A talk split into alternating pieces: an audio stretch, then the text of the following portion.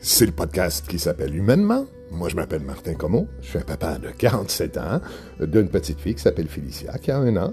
Je suis beau-papa aussi d'un garçon qui s'appelle Ilan, qui a 6 ans, et d'un grand garçon dont je suis papa, qui a 20 ans. Je suis aussi un conjoint d'une éducatrice en garderie, et moi, je travaille de la maison. Concepteur web, euh, conseiller en médias sociaux aussi.